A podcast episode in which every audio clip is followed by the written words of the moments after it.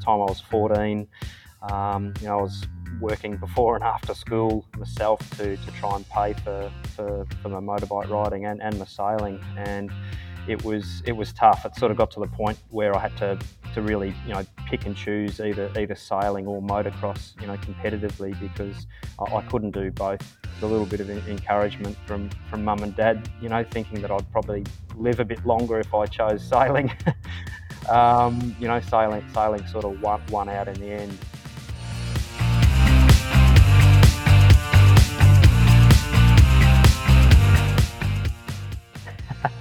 Well, we're we're either going to look bloody stupid or, or really clever. There was there was sort of going to be no no middle ground, because if, if if you were unsuccessful, you, you, you'd, you'd have the shit bagged out of you. Uh, but if you were successful, you were going to be absolute legends.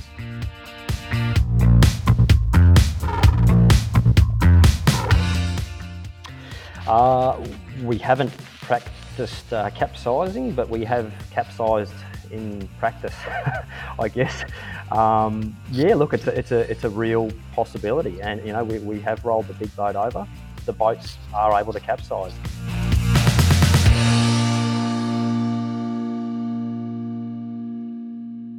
Hi everyone, and welcome to episode five of Broad Reach Radio, the Yachting New Zealand podcast. I'm Michael Brown, and I'm really excited to bring you today's show, which features an in-depth interview with Glenn Ashby from Emirates Team New Zealand. I talked to him about the famous win in Bermuda in two thousand seventeen, but also how things are shaping up in the present campaign and what it's like to sail the A C seventy-five. But we also delve back into Glenn's background, his love of motorbikes, winning the first of his seventeen world titles on his first overseas trip as a green eighteen-year-old, the impact of missing out on winning gold at the Beijing Olympics, and what it was like for the boy from Bendigo to get immersed in the big business world of the America's Cup. And of course, I ask him his worst wipeout ever, and it's one that sounds pretty painful. I received a bit of mail this week from one of our listeners, Peter Susalu, who shares his worst wipeout ever. This is a section of the show you can be involved in, where you can tell us your worst wipeout. It can be a spectacular one, costly one, or just plain embarrassing. I'm not quite sure where Peter's fits in, but he writes, "It was day one of the two thousand eighteen Wasp Nationals, and we sailed the first two races in marginal and non-foiling conditions. The wind picked up to just over twenty knots, and with wind against tide, it creates a decent chop at Wakateri. Before the start, going through a jibe, I stuffed the bow in, only to go headfirst into the base of the mast. It was a good thing there were a few cleats and blocks to cushion the blow. I got onto the daggerboard and realised my white rashy was slowly turning red. It must mean there's blood somewhere, and I found it just above my right eyebrow. I started waving down a rib for some support, and Sir Russell Coutts came over in his sea legs. The spectators were a bit disgusted, but he gave me a few words of encouragement. 'Oh, that cut isn't that bad,' he said. 'Here's a band-aid for now. You can just keep sailing. Just get back out there and deal with it later.' I finished the day with another two bullets, so I was pretty happy with that.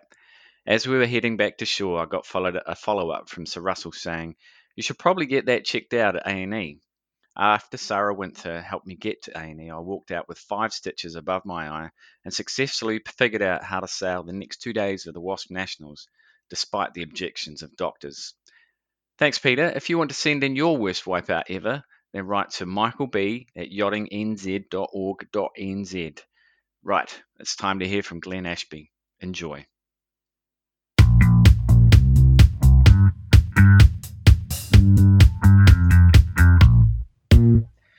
Well, today we're joined on the show by New Zealand's favourite Australian sailor, Glenn Ashby, who, among other things, has won, I think at last count, seventeen world titles in various classes. He claimed silver at the two thousand eight Beijing Olympics and has been involved in three America's Cup campaigns, most notably skippering Emirates Team New Zealand to victory at the last America's Cup in Bermuda in two thousand seventeen. He's back again with Team New Zealand this time around as they look to defend the old mug here in two thousand twenty-one. Well, welcome to the show, Glenn, and thanks for making the time to talk to Broad Reach Radio. Oh, thanks very much, Michael. Nice to be on board. Well, you managed to go sailing last week. Um, what was that like after six weeks in lockdown? And it, did it make you appreciate what you do even more? Yeah, look, it, it certainly did. Um, you know, that, that six weeks sort of, you know, felt like a bit of an eternity, I think, for, for probably a lot of people. And, um, you know, when you're looking out over the water um, and not, you know, not being allowed to get on it, it sort of, it definitely, you know, raises the enthusiasm to, to get back out there, whether it be on a on a pleasure boat or or even for work. So um, yeah, to, to be able to get back out there for, for work, um, you know, was was great, and, and we certainly all had some, uh, you know, some some good enthusiasm to get out there. That's for sure. Did you lose crucial time in the program at all in those six weeks? Yeah, look, we, we did. Um, you know, obviously from a sort of a design and engineering Um, you know, perspective, you know, a few of the guys, you know, or, or, you know, most of the guys there could sort of work from home, and, and they were all keeping in touch. But but from sort of a, an on-water testing program and also a, you know, a physical, you know, boat building program, we, we certainly, um, you know, did lose some some crucial time there. So everyone's working, you know, hard to to try and recoup some of that time. And certainly from a, a building side and a, and a testing and development side, we're, um, you know, we're needing to uh, to really put the hammer down and try and make up some lost ground for sure. Now, I'd certainly like to explore more of your um, experiences in the America America's Cup later, but I guess to understand how you've sort of got to this point, I thought it'd be an interesting exercise um, to look back on stages of your sailing career.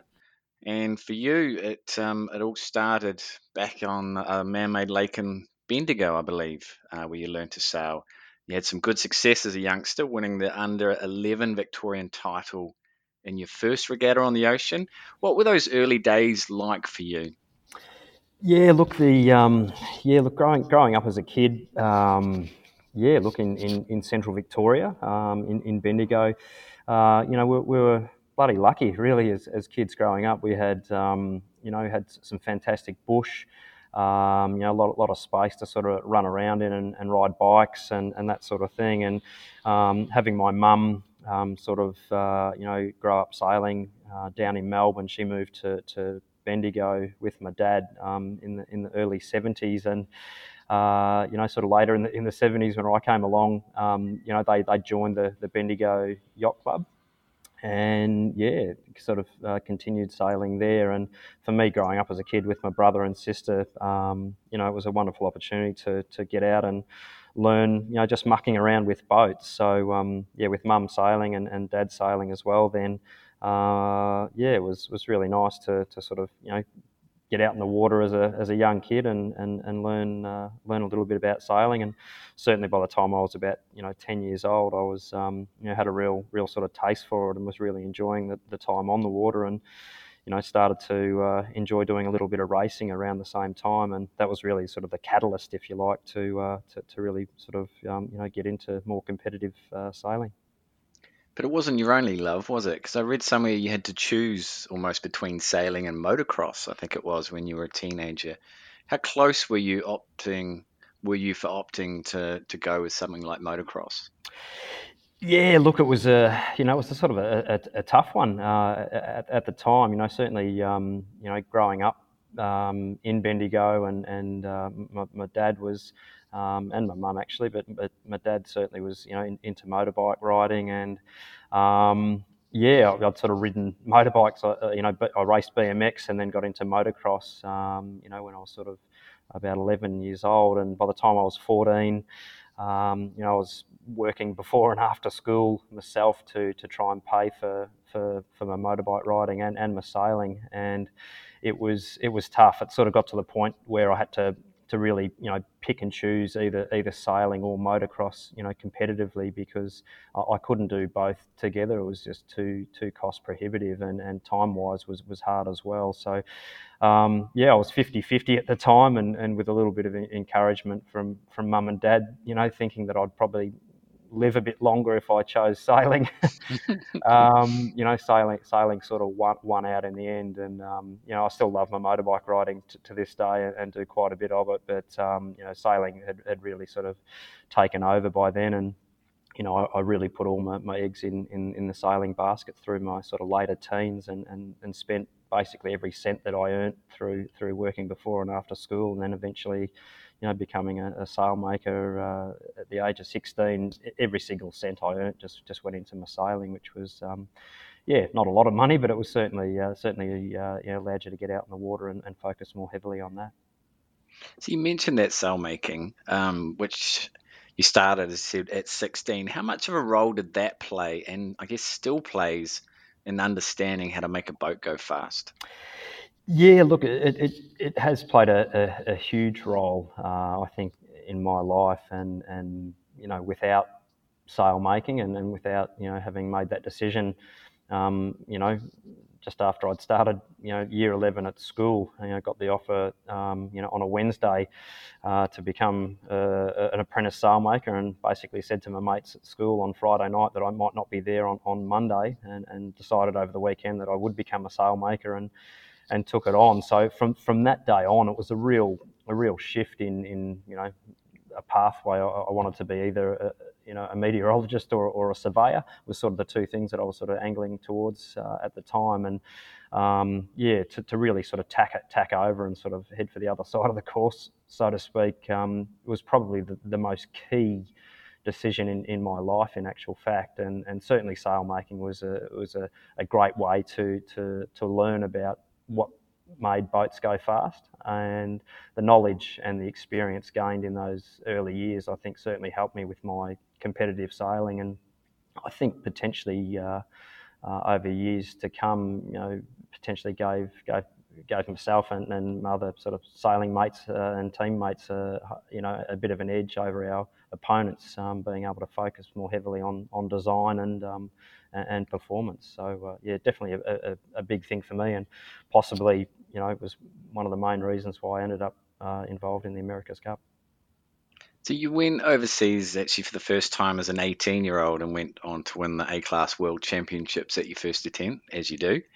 Um, but there's an interesting story behind that, um, about you and a wager with your boss. What happened, and I guess how different would have things been for you if you hadn't have gone? Yeah, look, that's a bit of a, a bit of an interesting uh, story. That one, it was, um, I think it was about yeah nineteen ninety-five. Um, back, I, I just got on my, my first A-Class um, catamaran. It was a it was a um, basically a, a boat that had been cut and shut um, as a demo boat to sort of test a, a new shape that um, the company that I was working for was sort of looking at producing in the future. And the boat that I, I managed to buy, um, which was sort of the demo boat, was was very heavy and, and not that not that fair, but it was a, a bit of a test test pig, if you like, and managed to get it at a, at a, at a very good price, and bought a second-hand rig, um, you know, put a sail on it, and, and went to uh, my sort of first A-Class regatta. And my boss at the time had, um, we, we drove up there together, and uh, he, he'd sort of had, you know, uh, one of the newer boats um, that was produced off that, that design. And uh, yeah, I remember sort of uh, having a yarn to, to Greg, saying, you know, this, this will be pretty good. He said, well, look, if you can if you can beat me at this regatta, we'll uh, think about, you know, sending a boat over to the Worlds that you could possibly use. So that was a bit of a, you know, red rag to a bull for me. So um, I, I really tried hard, and uh, and and managed to have a great regatta um, up in New South Wales. And um, yeah, that was really the the catalyst. Uh, you know, Greg came good with his, his promise, and, and Jim Boyer at the time, and they, they sent a a boat across to, to Europe with a few other boats that customers had ordered, and um, you know, went to went to Spain and um, put it all together, and, and fitted out a few masts for all all the customers. And yeah, went down there as absolutely as green as grass, and didn't know anybody or, or, or what to really expect. And um, yeah, just took off in the first race. It was quite a, a windy first race, and um, you know, managed to, to sort of somehow get to the get to the lead down the first reach, which was, we sailed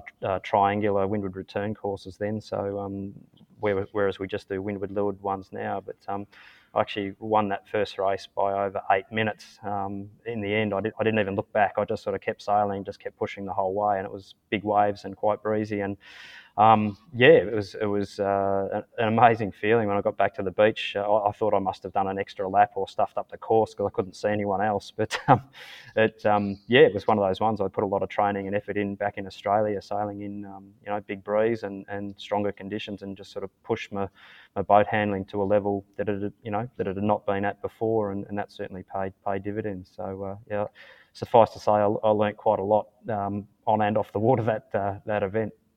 So was at that point that maybe you realised that you had a future as a sailor?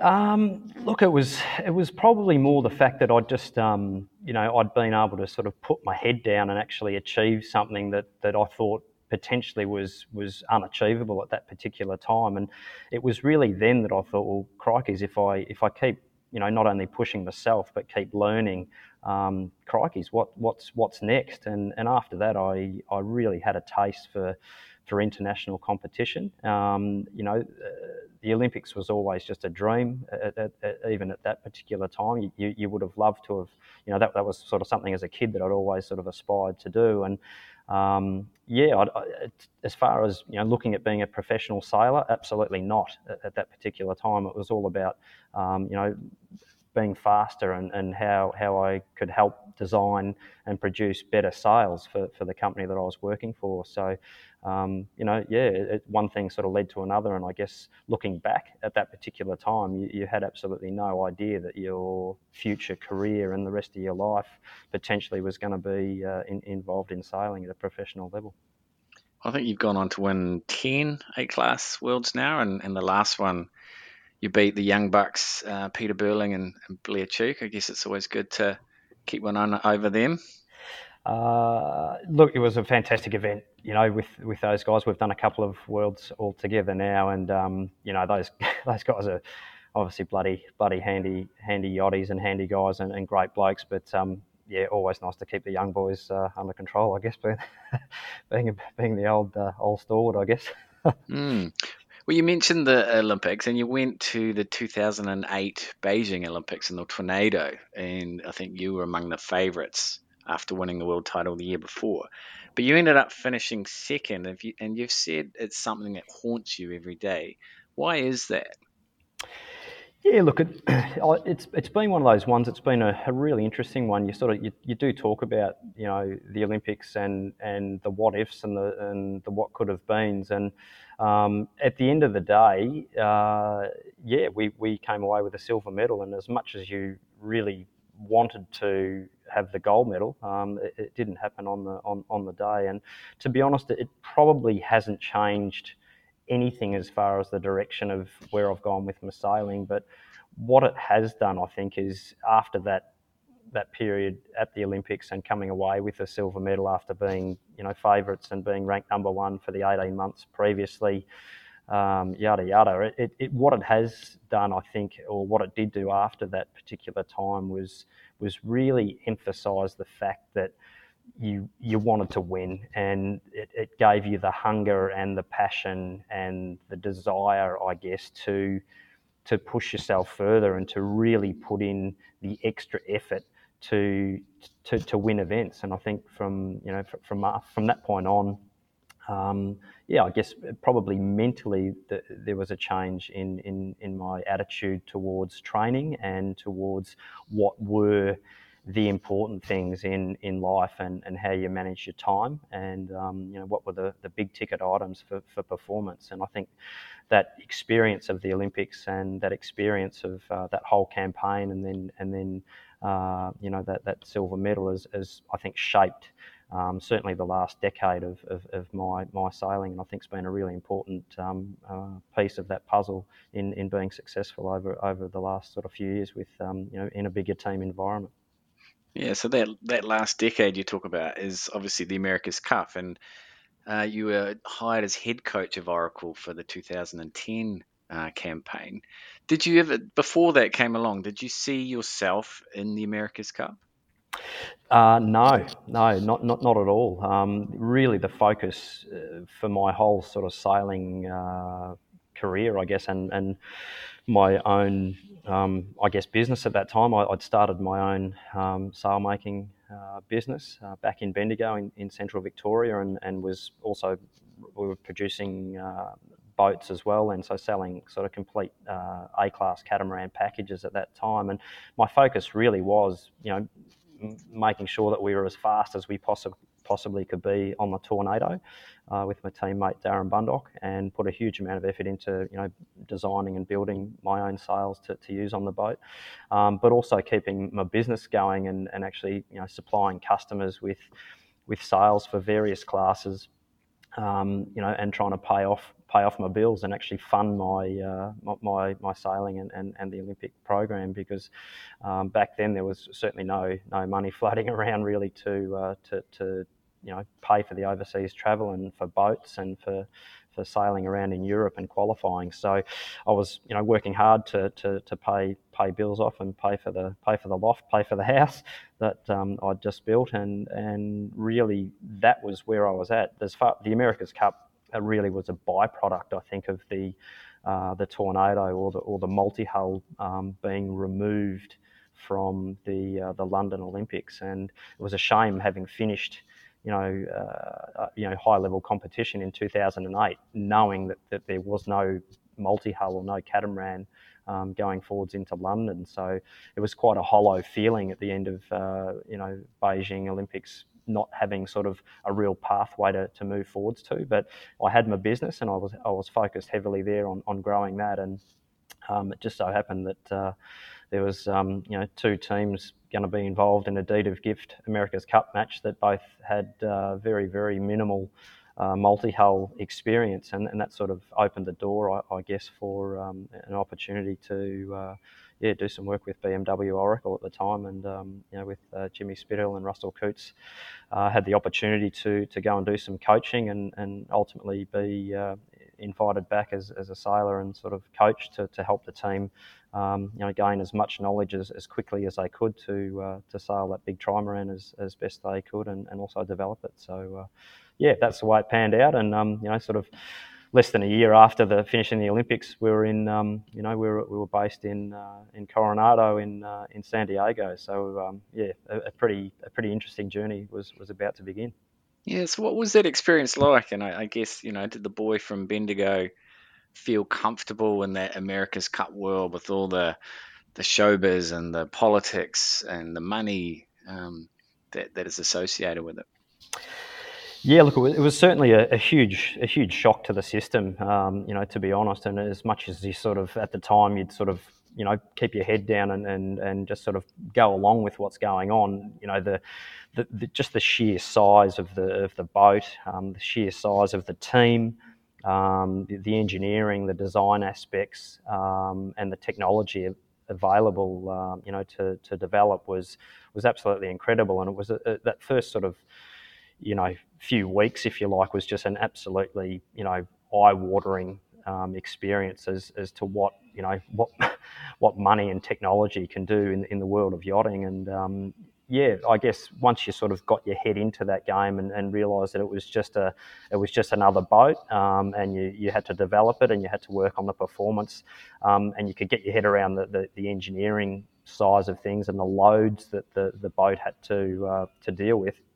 Once you got your head around that, it was um, it was actually a really, really amazing experience, and to be able to work with, uh, you know, with the, the designers and engineers and and the yachties um, to to really push this this you know. mammoth uh, boat uh, hard and, and to keep developing the performance of that, um, something that at the time had obviously never ever been done before as well. Um, you know, I got a real sense of satisfaction when, when you were making gains and, and you could you could have input and feedback to um, to a program that um, you know was sort of uh, yeah something that had never been really done before. So extremely exciting, um, very daunting at times, but Um, extremely exciting, and, and certainly gave me a real taste for um, you know for what the America's Cup um, was about at the time. It was obviously very different to what the version five um, America's Cups of the past had been over the previous few few cup cycles. But um, in a way, this this this new Deed of Gift, um, you know, boat on boat um, technological race at the time, it, it, it almost suited me probably more than what the version five um, experience would have been by a long way. So um, it, it might have just been, you know, right place, right time at that particular time. And um, yeah, it was uh, still still think back with very fond memories of uh, of, of what was achieved, you know, engineering wise and sailing wise back in uh, in two thousand ten. Yeah, and, and Oracle went on to win that one. So then how did the gig with Team New Zealand come about for the two thousand thirteen Cup?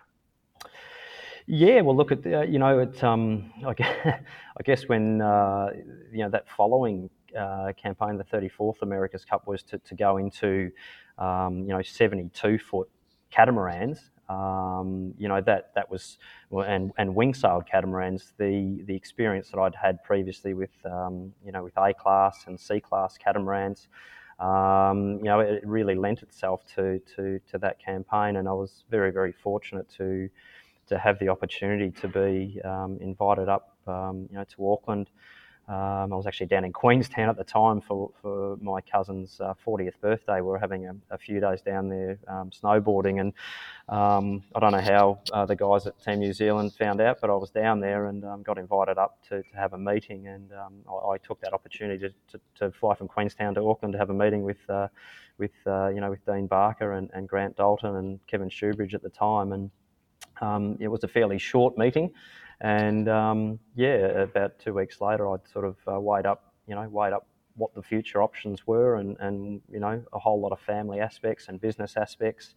Um, you know, sort of thought about it, and then thought that um, you know, I've always had a massive respect for for Emirates Team New Zealand with the way they, they tackle things and their, their their culture and their philosophy, and and I thought it would be.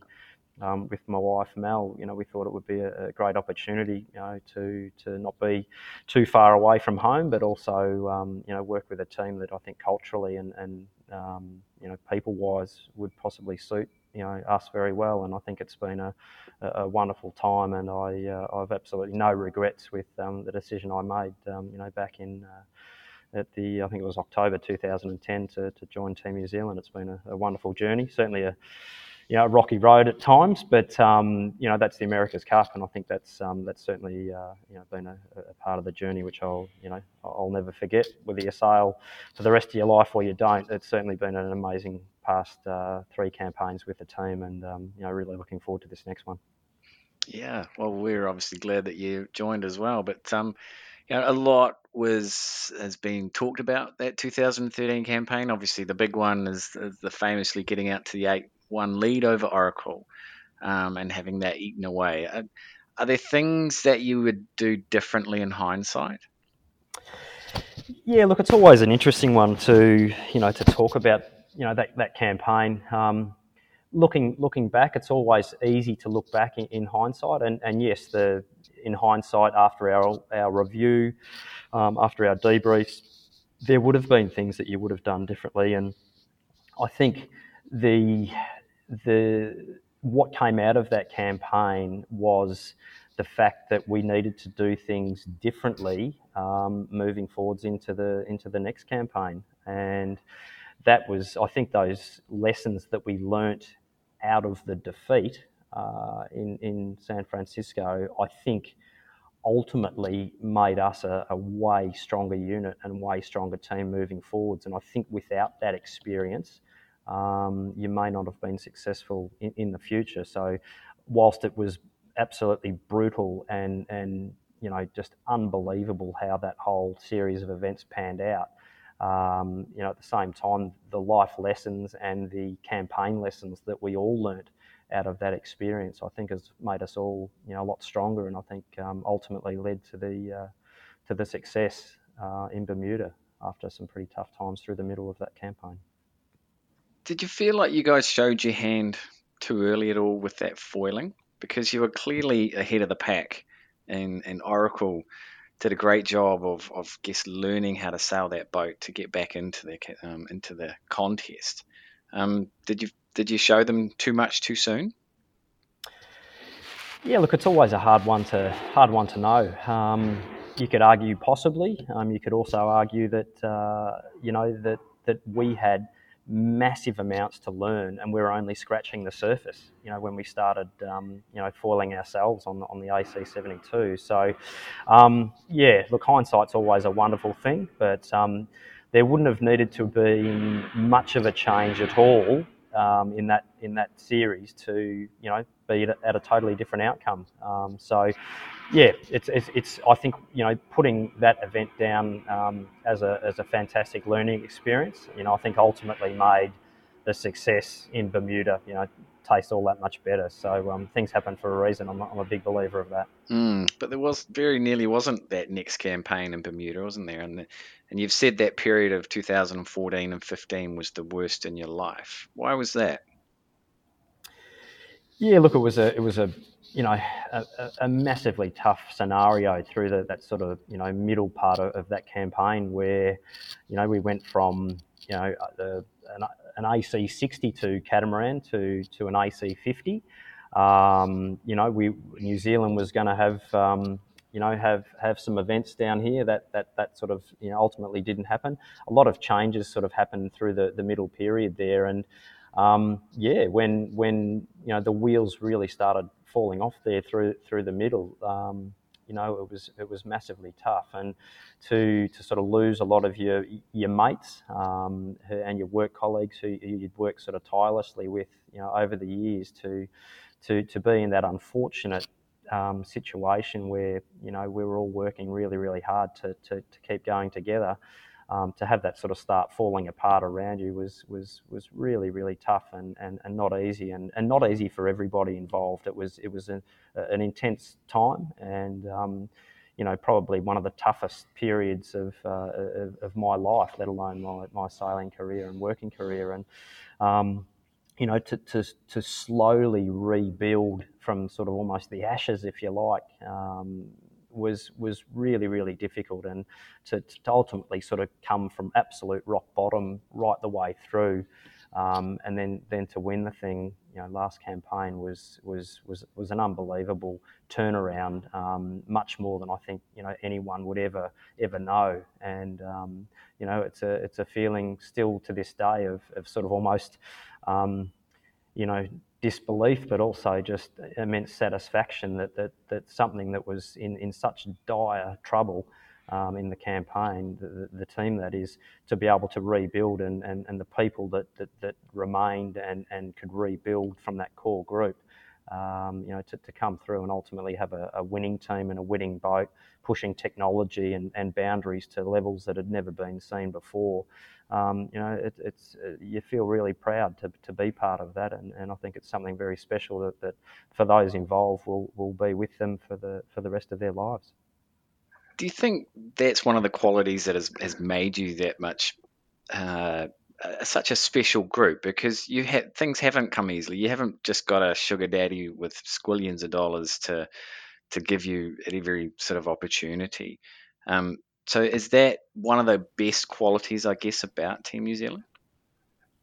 I, I think it is, and I, and I think it's, you know, nothing is handed to you on a on a silver tray. Uh, you you have to work bloody hard to get things done and to to, to run the campaign, and and you know, management do a, an exceptionally good job and have done um, for for a long long time for, since I've been involved in.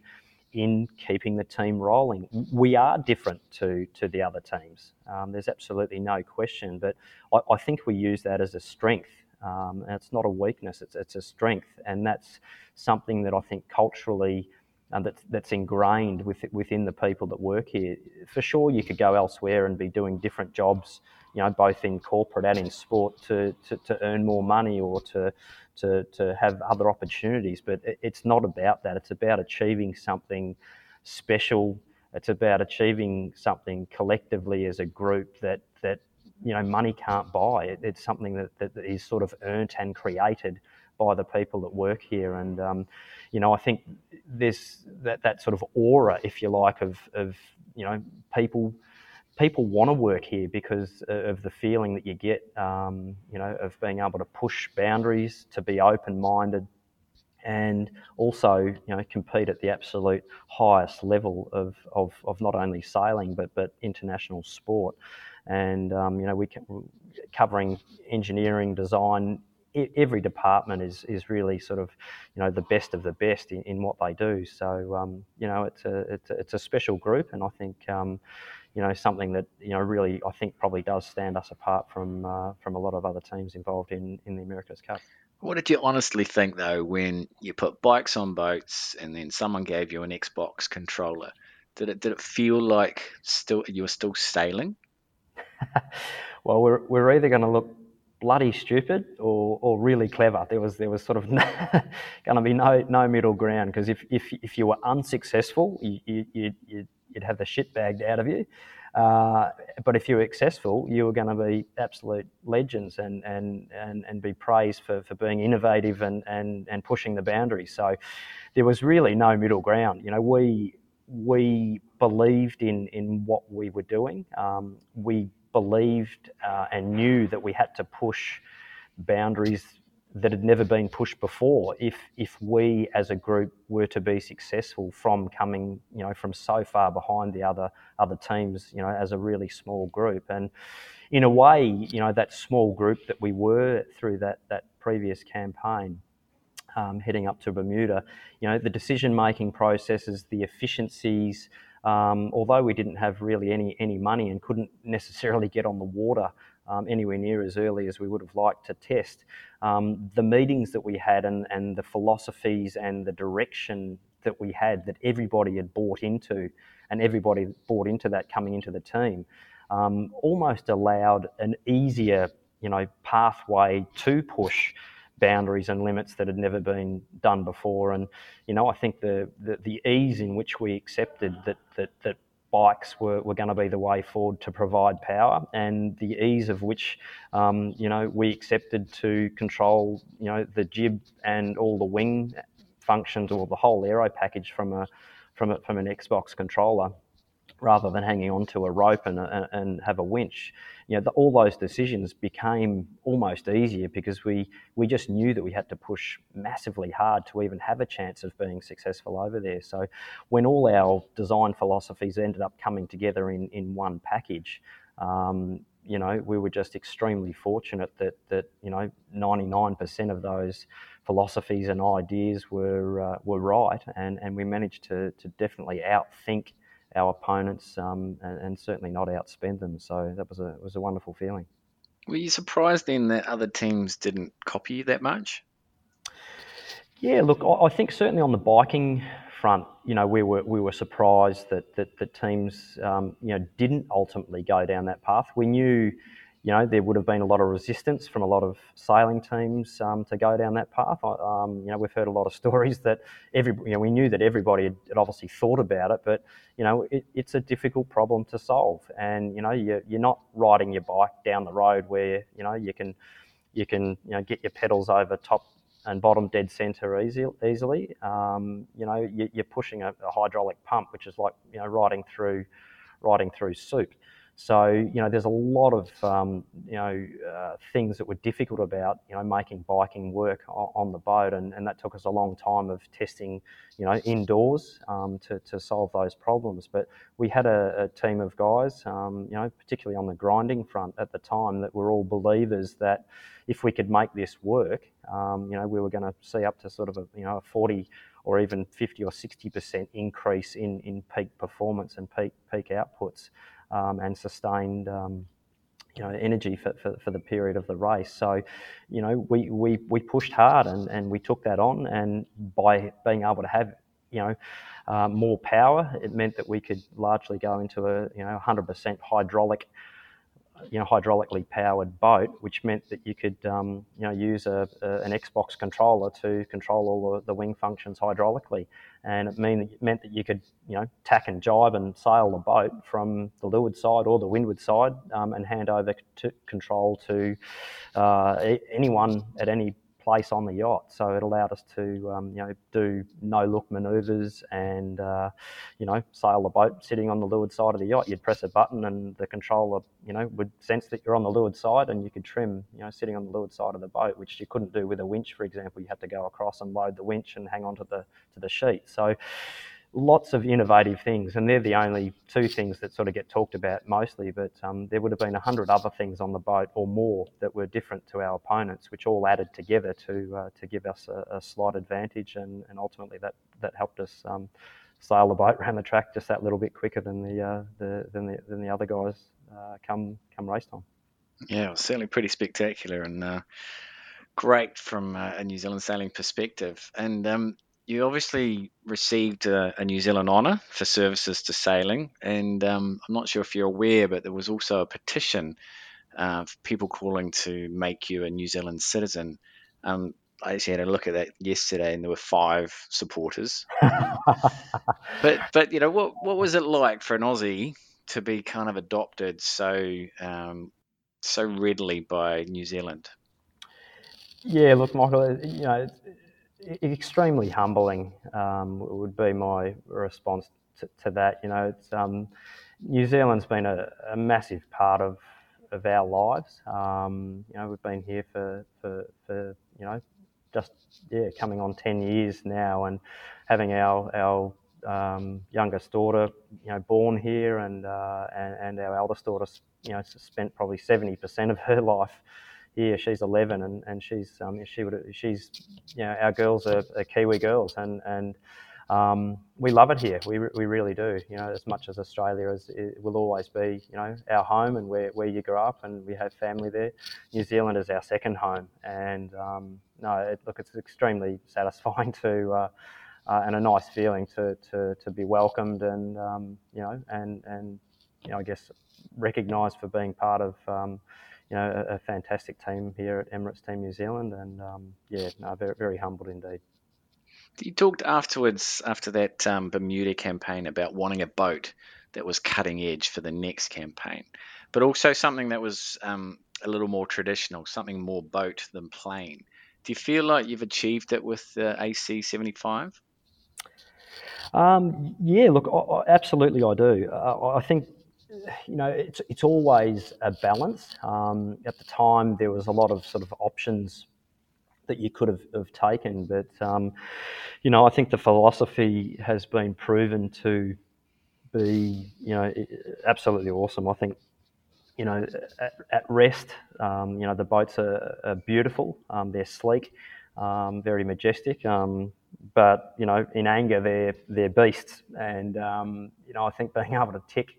tick all the boxes, you know, with both performance, cutting edge um, sort of speeds and technology, but also, um, you know, in a monohull sense, um, you know, with, with the rig development that we've done and that sort of thing, I think is, um, you know, and manoeuvrability. I think the match racing side of things will be absolutely exceptional. And I, I think, um, you know, I think the whole team uh, has done an exceptional job there. And I, I think along with, Um, you know, uh, the challenger of record, I think that's, um, you know, look, time will tell uh, when we when we eventually get to go racing uh, how good it will be. But but from, from everything that we've seen so far, it's going to be absolutely exceptionally sensational. I think that's something that, that we all can be uh, very, very uh, pleased with, and uh, very proud of being able to come up with a concept that's, um, you know, absolutely out of the box and, and, and going to push the boundaries to where they've never been seen before.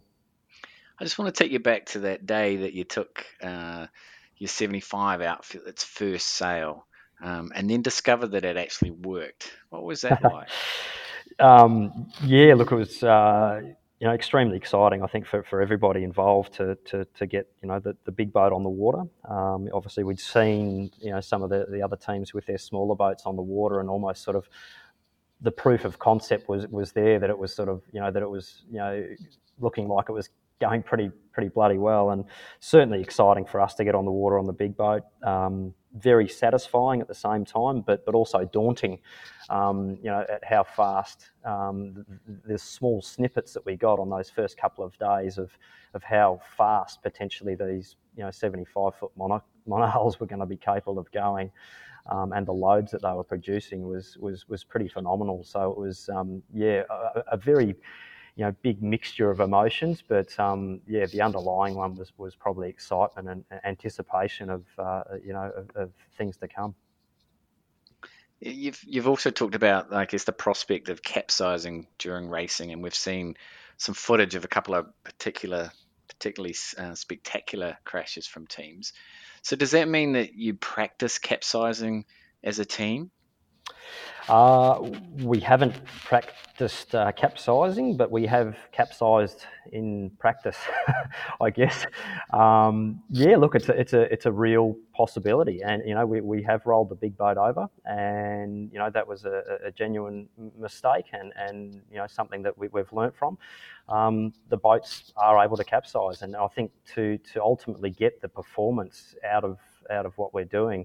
Um, you know, we don't have a twenty-ton lead bulb, you know, keeping the boat from rolling over. It's, um, you know, there, there is a r- real possibility, like like you can on a dinghy, um, you know, or a high performance uh, small boat, you know, roll the thing over if you make a mistake. And, you know, we've seen that through, through you know, some of the, the learning experiences, shall we say, of, of, of all the teams. And, you know, in, in any high performance class or, or in any yacht, in actual fact, you have to learn how far you can push.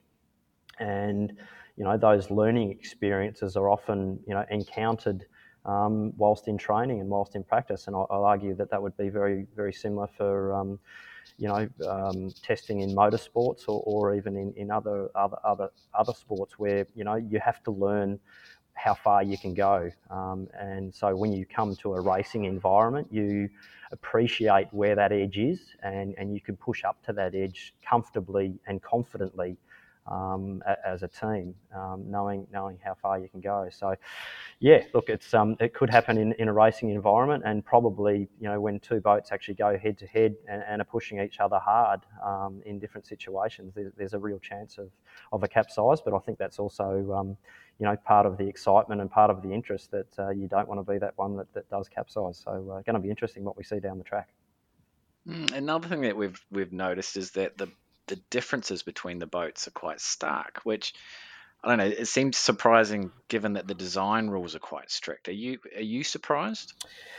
Um, yes and no. Like, it's um, I think one of the beauties about the design rule is that that there is, you know, some opportunity for development and, and openness and, and interpretation. And I think the you know the America's Cup has has always been been great, because it, it's very much been a you know a design competition. Um, It is a sailing competition, but but ultimately is, it is a design competition as much as anything else. And I think what we've seen um, with these early early designs and early boats is is you know a fantastic um, spread, if you like, of um, you know massive innovation. And I think there's there's you know each boat that's been launched has has fantastic attributes, and and I think everyone will learn what's what's good, bad, and, and, and ugly over, over the next sort of um, few months. And the fact that we unfortunately haven't been able to line up against each other uh, yet almost adds to the intri- intrigue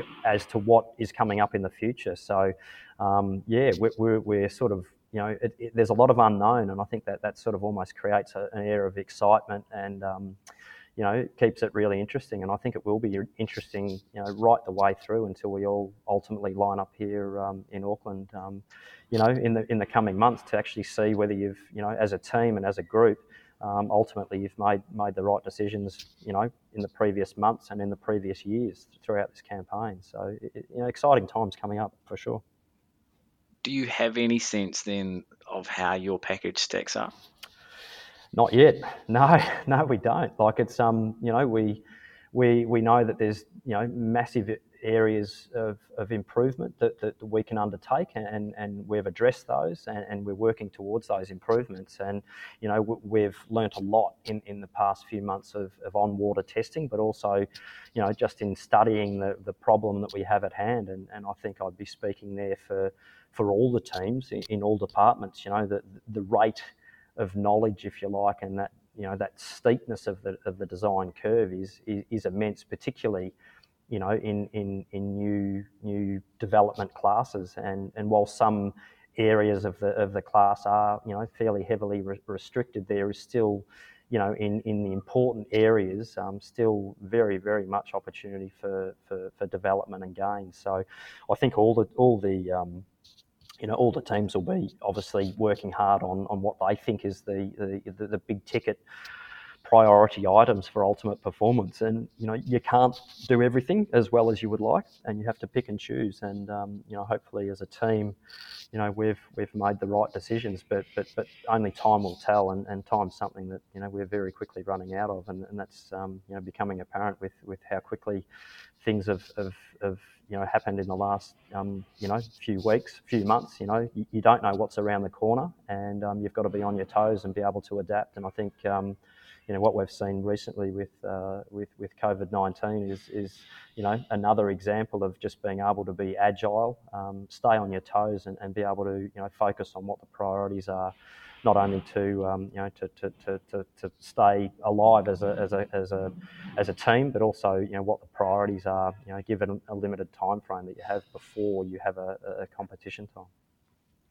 But you do get a, a, another chance at building a boat, and I think um, construction may have even started on that second one. So will it be much different to what we've seen in your first?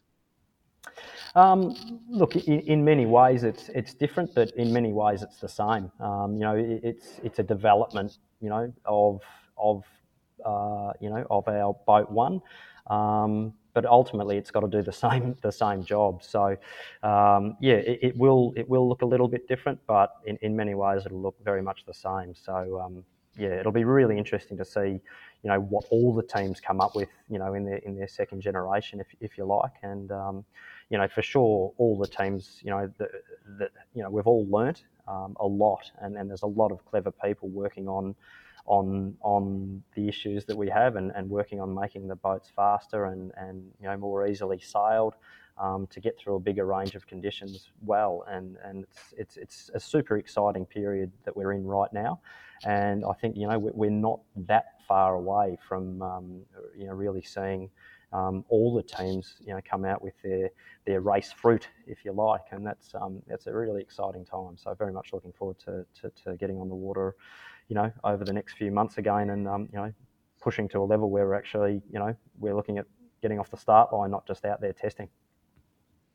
Yeah, well, it's been a, a fascinating uh, account of your sailing career. Um, but before I let you go, um, something we ask of all of the guests is um, the worst wipeout ever. Um, so, Glenn Ashby, what has been your worst wipeout?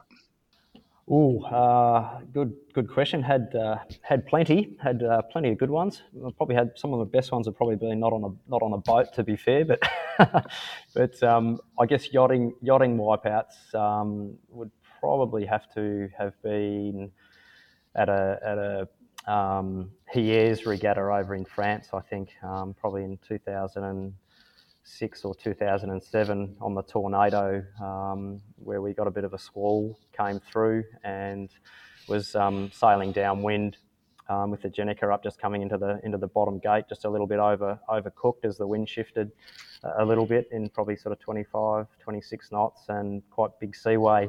Um, I was actually trialling a uh, restraining line at that particular time that was basically a bridle that would come uh, from the back beam, um, also and also from the rudder gudgeon, which you'd hook onto your uh, trapeze harness that would basically lock you into the back corner of the boat on trapeze. And um, crewing, holding the Jenica sheet, I remember um, saying to Darren, you know, we've got a got a little bit on here, getting down to the or getting up to the gate at the time. We were just a, a little bit overlaid, and um, you know, we, we went down a wave um, and basically stuck stuck the boat in. And um, I remember going basically round and round with the boat still hooked on, um, cartwheeling down through below the gate about six or seven times, still hooked on, going sort of into the water and then out of the water and then into the water and out of the water, just watching the rig rotating around as I was sort of trying to gather myself. And um, when we finally stopped, I was sort of hanging upside down um, from the windward side, still hooked on. And uh,